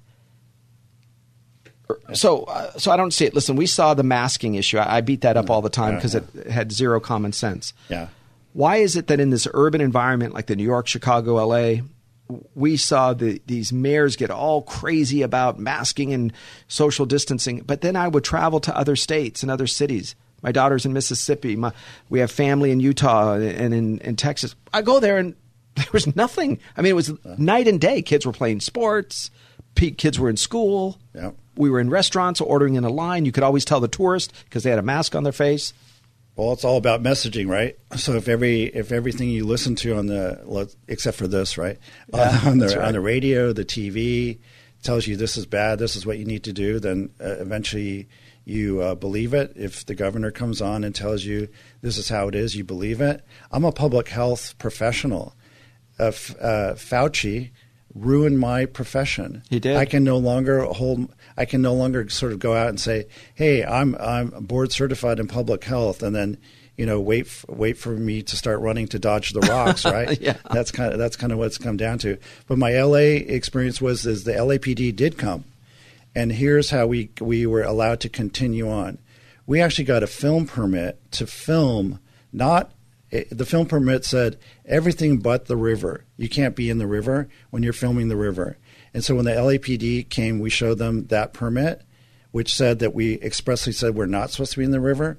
They read it over and they said, uh, they said, go on your way. We're, we're in support of this, right? So so I also tell people, if you want to do anything in L A, get a film permit. Now, I'm not, right. I'm not advocating for holding up banks, but you could probably walk in there with a, with a film permit and, and do it. Well, uh, the uh, Doctor Jeffrey Tipton, his book is Leaving the City. Let me give you the phone number one more time, eight six six, eight seven zero, five two two five seven five two. That's eight six six, eight seven zero, five seven five two. Give us a call if you have a question for Doctor Tipton or myself. So, uh, Jeff, one of the things that I'm seeing is urban, uh, the, the, the COVID has affected the urban migration. Tell me about that. Well, certainly. I think what happened with COVID is that a lot of companies said, well, you can um, uh, we don't want you coming to the office because it's too dangerous. So you go work from home. And then that experiment started. And then they saw that uh, people saw, hey, I really like working from home. Yes. But maybe I can work from another home, right? Maybe I could go to another place and still do this kind of work. So some people are fortunate to do uh, remote work. I think it's up to thirty percent of the adult population now can ad- can remote work. So that freed up a lot of people to leave. You know, what we were seeing on a regular basis, Jeff, is we would have clients that would say, I'm in uh, the tech space, right? They would work for, you, you pick the tech company. I won't say their names, but any of those tech companies. And they were renting. They were renting in Silicon Valley for four thousand dollars a month. And they said, you know, here's my deal. We're going to leave. We're going to uh, blow the, the, the lease, which they could do. The governor, the governor and the president gave you permission to steal, right? When they said, don't pay your rent. So that's what they did. People left. And when they did, here's what took place. They got in a van. And during work hours, they were at the hotel working on the hotel Wi-Fi, which was pretty good. They paid for the upgraded Wi-Fi. And then they went on two days later, three days later, and went to the next place. And on the weekends, they would travel further distance. And they hit nearly every single continuous United State, uh-huh. states in the United States. Well, the movie NomadLand sort of like opened people's eyes to like another possibility, of, uh, a way to live. And so I also say that people need to have kind of a business plan for their life. Set out their mission, goals, objectives, and kind of figure out like where where they live or maybe where they don't live is the way to accomplish those things. When we come back, folks, Doctor Jeffrey Tipton, I want to take your calls. I'm Arif Halaby. This is the Total Financial Hour, talking about your family's finances. Listen, normally, you've heard me, we do your emails. I want to give you the email address again, arif at t f s wealth dot com, arif at t f s wealth dot com. That's for next week. We're going to continue with Doctor Jeffrey Tipton, his book, Leaving the City, when we come back. I'm Arif Halaby. This is the Total Financial Hour. We'll be right back. Every dollar's got a job to do. Arif makes your money work for you. Learn about financial power, the Total Financial Hour. Learn about financial power, the Total Financial Hour.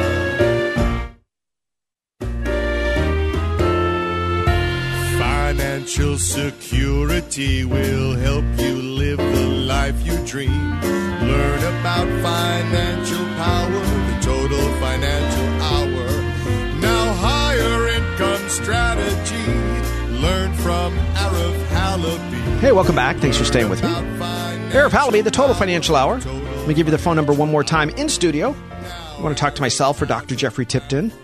eight six six, eight seven zero, five seven five two. That's eight six six, eight seven zero, five seven five two.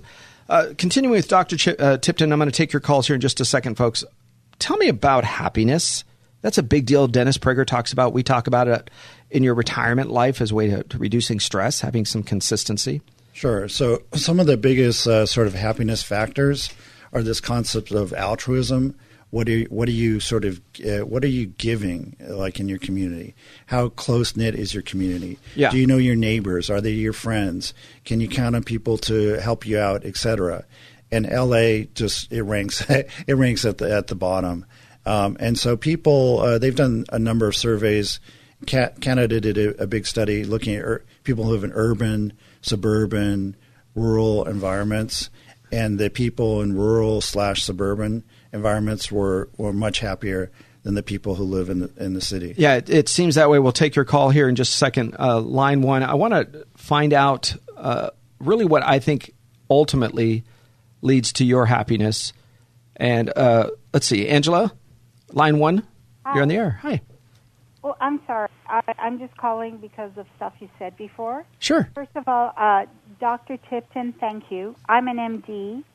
I'm in Canada. God bless you for Thank you. Speaking up. I have tons and tons of relatives in California. I actually looked into moving to California. Thank God I didn't now. Um, and um, well, oh tell me, An- Tammy, Angela, you're in Canada. The what city are you in? Toronto. Okay, so in Toronto, are you finding that the same kind of uh, oppressive Absolutely. environments? Absolutely. Absolutely. Yeah. Um, I can't. I want to say. Um, I'm losing you. Can you get a little closer to the mic there? A little closer to the phone? I'm as close as I can. It's there we go. The there we go. I'm sorry. I don't know what to do. There you do. go. That works. So okay. ultimately, um, you're seeing yeah. patients. You're, you're probably seeing, because Toronto is a busy city, but they have really cracked down on COVID. City. Like the G T A is like over five or seven million people. Oh, wow. It's a huge, huge area. So, you know, we're like big city, you know? Mm-hmm. Anyways, um, thank you, Doctor Tipton, for, for speaking out. Um, I don't, I don't have, I don't have the courage to speak up. Well, because I'll lose my license right away if I spoke out about anything. Well, it's interesting because California, thank you for calling, Angela.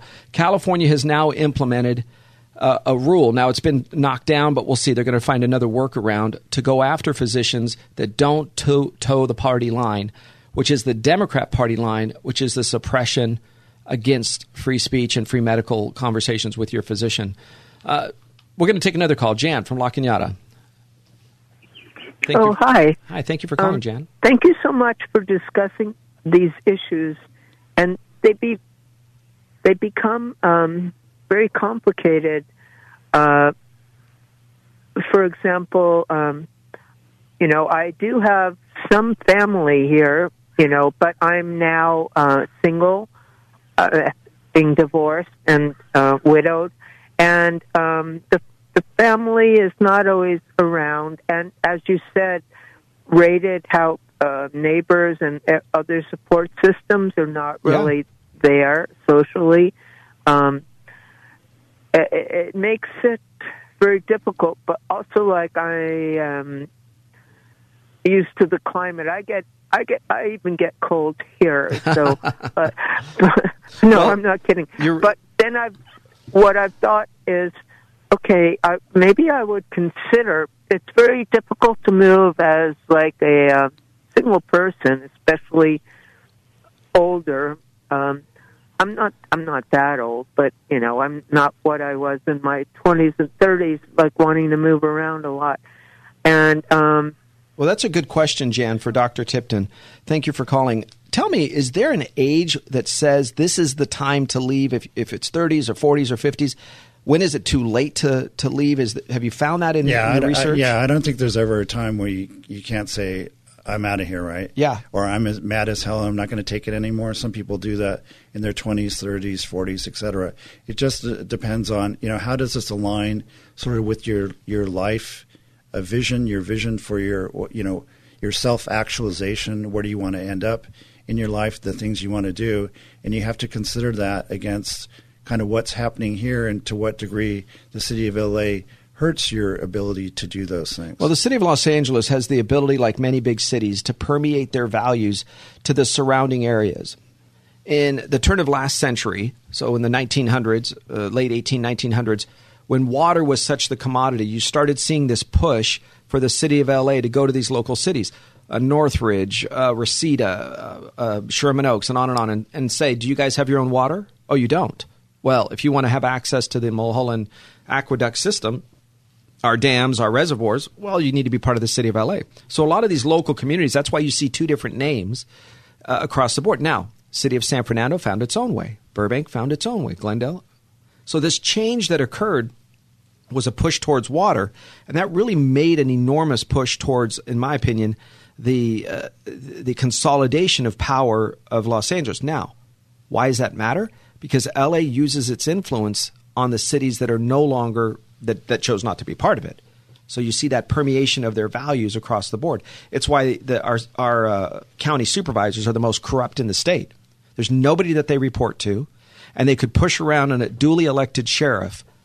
In my opinion, if you didn't want to see uh, election interference, then don't look at what happened with Sheriff Villanueva in the last election. I'm not saying the current sheriff is a bad guy. I'm saying the influence and election meddling that the county supervisors did probably unheard of in the twentieth, uh, twentieth, twenty-first century, I think. We come. Uh, all right, let's take the next uh, next call. We have Michael from Cherry Valley. Michael, how are you? Hi. Hey, turn your radio off there, Michael, so we can uh, we can hear you without the feedback. All right, it's on. It's on.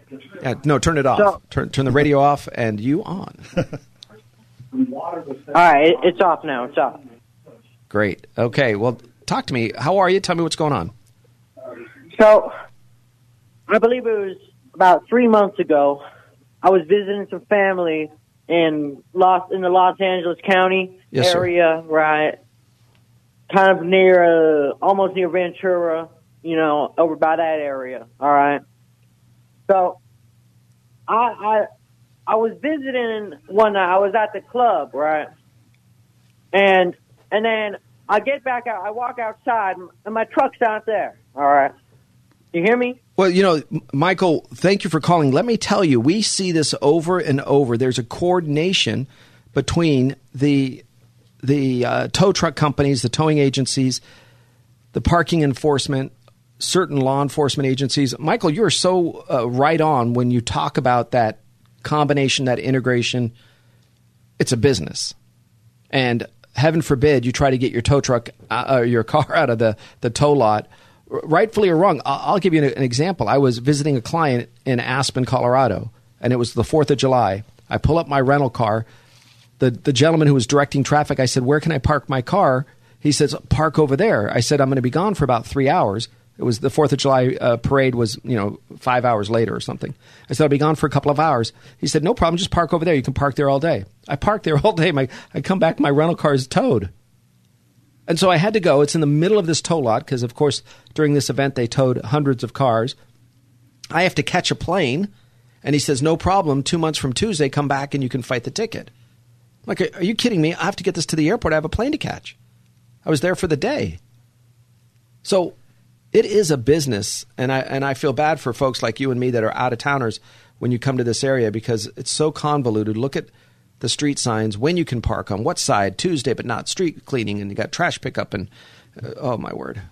Yeah, I, I would say that, uh, and, and you worked at L A P D, so you know about impound lots, and I've had to deal with those. And when you see that, you just, you, there's like five hundred cars there, and you say, well, what are you going to do with all these cars? And they said, well, every, like, at the end of the month, we have an auction and we sell them. So we have a right, we have a right to tow your car. And we have a right to sell the car, and we have a right to take the money for, from the car. You know more about this than I do. Yeah, it's incredible that you think about any organization that can come in with Fourth Amendment rights, search and seizure, because they impound your car, which means they go through it piece by piece. And you said you had money in the car or a firearm or, or a knife or a computer or I don't know, whatever you thought you had in the car. Now, the tow agencies are supposed to be honest about it, but Channel whatever news investigations uh, regularly does these reports and finds that a lot of the tow lots, a lot of the tow men and women uh, are less than honest and less than truthful. Doctor Jeffrey Tipton, let me give you the phone number one more time, guys, to give us a call at eight six six, eight seven zero, five seven five two. That's eight six six, eight seven zero, five seven five two. Some of the recent migration patterns, we're starting to see this change in the U S, especially the exodus from Los Angeles. Where do you where do you see people going? Is there a place, a region that's they more still popular? Yeah, they still seem to be going to, like, for example, I was with my aunt and uncle. They st- started their lives in L A. They moved to Santa Barbara. That became too much. They moved to Santa Ynez. That became too much. What they realized that it was the state of California itself had become one large sort of government entity, so to speak. So they moved to Tennessee. So a lot of people, they go to Tennessee.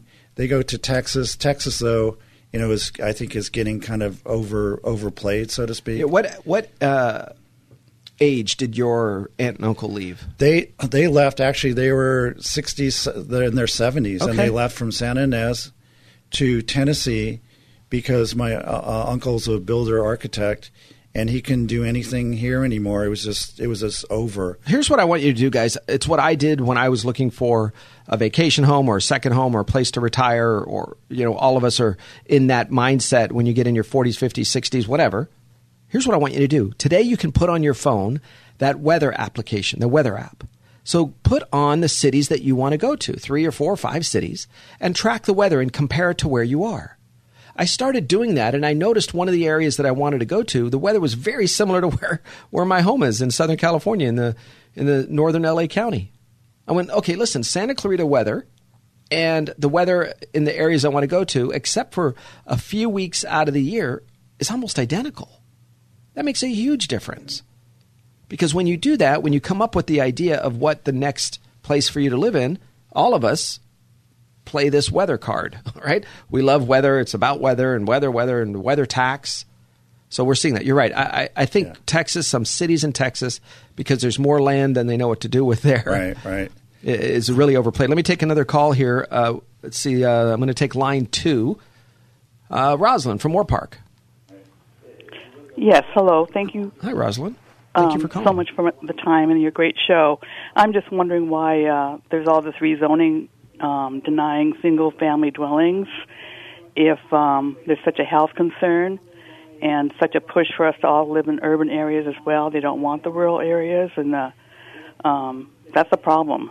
Yeah, I remember the, uh, what was it, twenty-four, uh, gosh, it's off the top of my head, uh, the push to make everybody live in these multi-zoning areas where there's shops on the first floor and businesses on the second and third and then residents on the fourth, fifth, and sixth floor to kind of consolidate next to the train stations and consolidate next to these uh You know, one-stop yeah, farmers. That. Yeah, right. Exactly. So you start to see this. Okay, for some people, they want to live that way.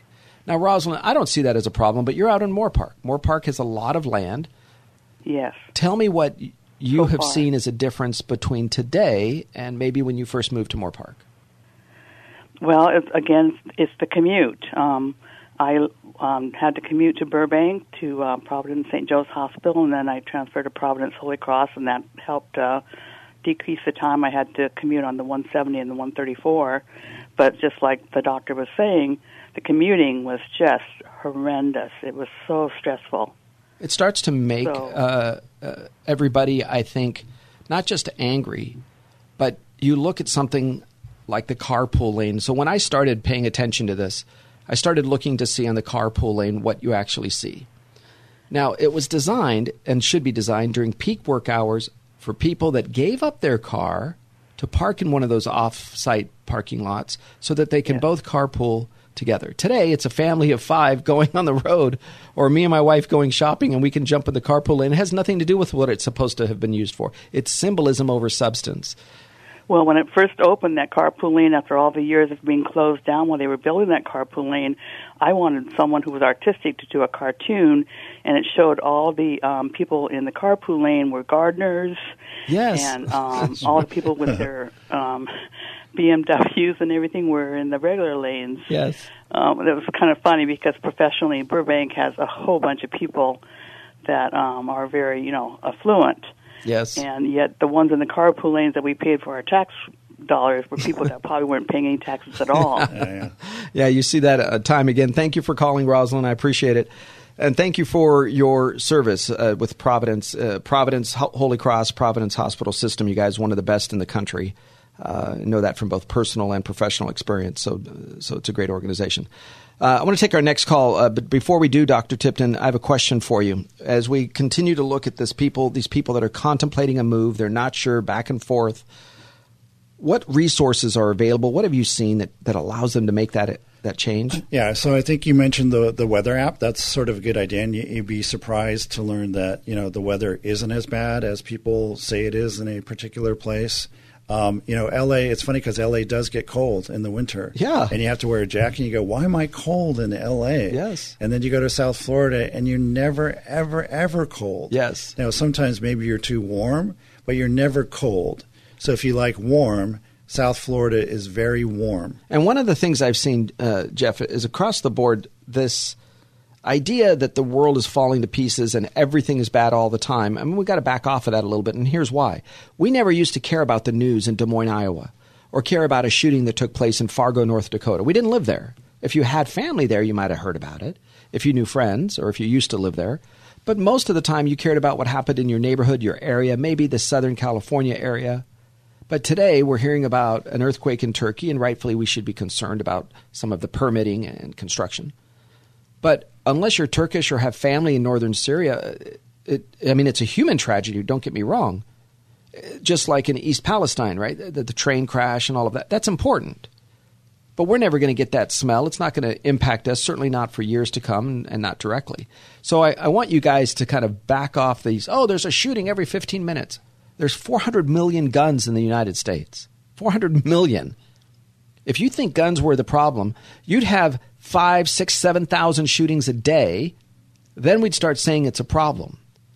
Nine or ten or twelve a year, God forbid, even one of them. But nine or ten or twelve a year, statistically, it's irrelevant. Now, I don't mean the human toll. I get it, right?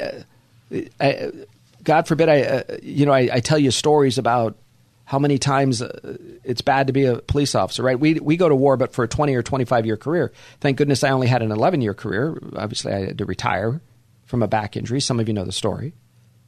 But when you go deploy to overseas, it's really bad, but for six-month or nine-month deployment or one year. When law enforcement or firefighters or paramedics are on the ground in, in a city like L A, all you do is respond to bad news. That, that's why you're there. And so the P T S D or the problems that we can experience are quite dramatic. Well, you're starting to experience the same things when you watch the news on a regular basis, but without the training and the perspective.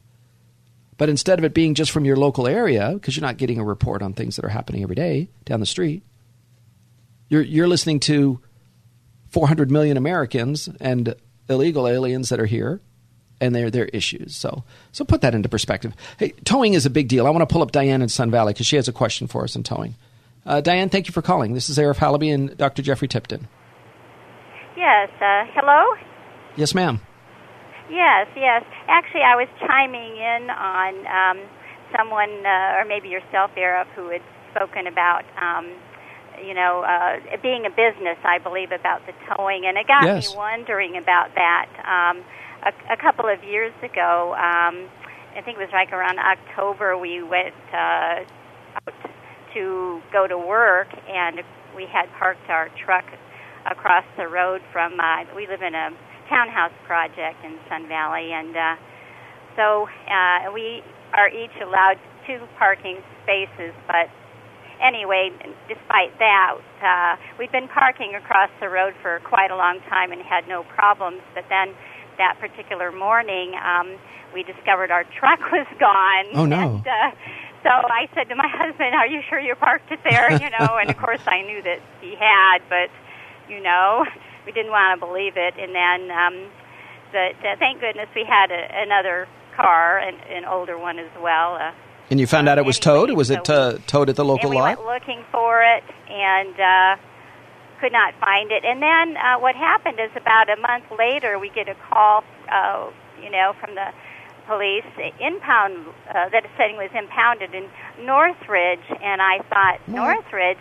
Uh, actually, it was, uh, and we asked them where they found it, and they said it was in a parking lot near that area. So, of course, we paid close to five hundred dollars to get it wow. out, and it, nothing was wrong with it except that uh, they had drilled a hole in the passenger side to get in. Yeah. And um, thank goodness we didn't have a lot in there. But uh, you know, uh, one after of the... we paid that, I said I, it made me wonder if it was a business. So.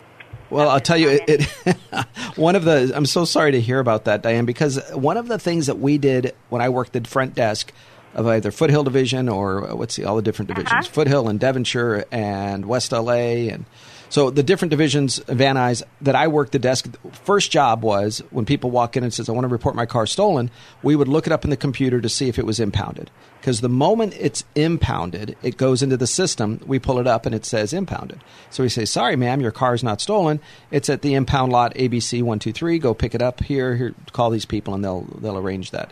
So Uh, what probably happened, it sounds like, is it was imp- it was stolen, joyride, uh, and then those guys left it, what we call dumped it uh, somewhere, and then it was picked up uh, by a, uh, mm-hmm.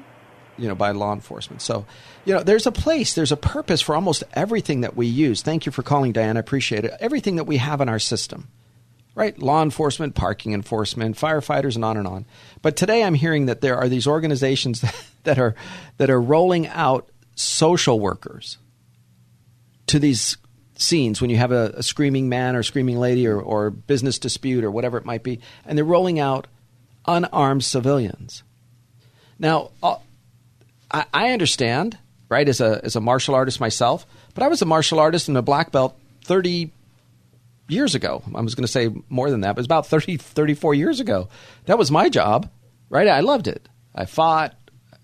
I'm in my fifties now with almost every joint that has something wrong with it, my shoulder, my arm, my leg, my knees, right? Depending on what's going on for the day, you're telling me that you're going to roll out some guy or gal without my training that's going to go talk to somebody who has a knife or who's going to punch you in the nose?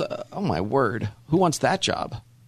Yeah, there's a lot of great ideas out there. And then, uh, like Tyson says, uh, and you know, you have a uh, you have a plan until you get hit in the face. Yeah, everybody has a plan until they get hit in the face. Yeah, exactly. Oh my God! Yeah. You know, so many times, right in the academy, we would do the same kind of training. Like, okay, first you do this, and I was already a black belt, and there's probably four of us that were uh, that were trained in the academy class, and so everything they were teaching us, we would kind of joke and chuckle and say, "Oh, that's cute. That'll never work."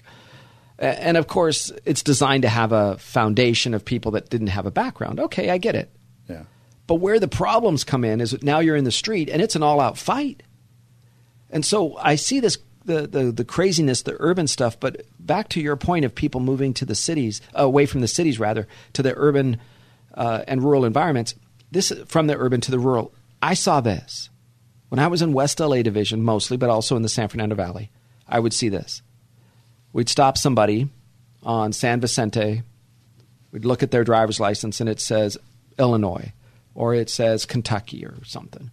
So, golly, what the daylights are you doing out here? He said, well, do you know this? You know what happens? Oh, so here's what happens. So after a minute, you know, I was kind and always respectful, and I appreciated that. Uh, and I think they did, right? Until you, until things went sideways then. But I was that guy that was always nice and kind. I'd say, so what happened? You lived in, in Kentucky. What are you doing here? He said, well, I got in trouble for the umpteenth time. And they said six months in jail or a one-way Greyhound bus ticket to Santa Monica. I said, are you kidding me? They said, oh, yeah. So what did you do? He said, well, I chose Santa Monica. So he had a one-way bus ticket.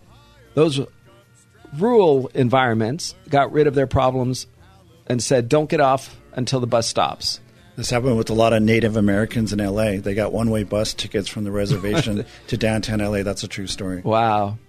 Well, folks, you see that. Doctor Jeffrey Tipton's book, you can get it on Amazon, Barnes and Noble, almost any place. Leaving the City, Jeffrey Tipton, Health and Happiness in the Other America. I recommend it if you're considering leaving California, certainly the urban area. It's worth the read. Thanks for being part of the show. eight eight eight, nine nine, retire. Give me a call this week. I'm Arif Halaby on the Total Financial Hour. Thanks for being with us. The Total Financial Hour.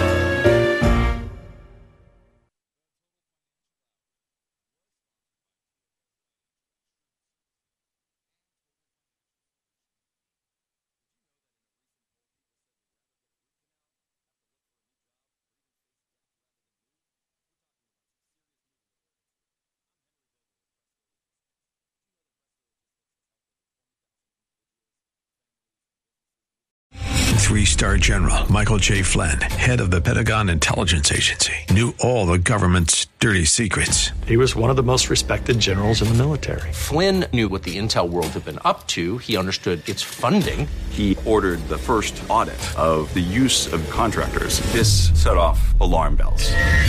The explosive new documentary, Flynn, Deliver the Truth, Whatever the Cost, and covers the facts behind this scandal. Flynn told the truth. He was the most dangerous person for Donald Trump to hire. I find out the worst enemy that I'm going to face in my life is right here in America. They took my assessment and they wanted me to change it. And I was like, I'm not changing it. They had to get rid of Flynn. With in-depth interviews, archival footage, and never-before-seen personal records of the man behind the headlines. I just felt like I was drowning. Flynn, Deliver the Truth, Whatever the Cost. Available now. Watch it today. Go to salem now dot com. salem now dot com.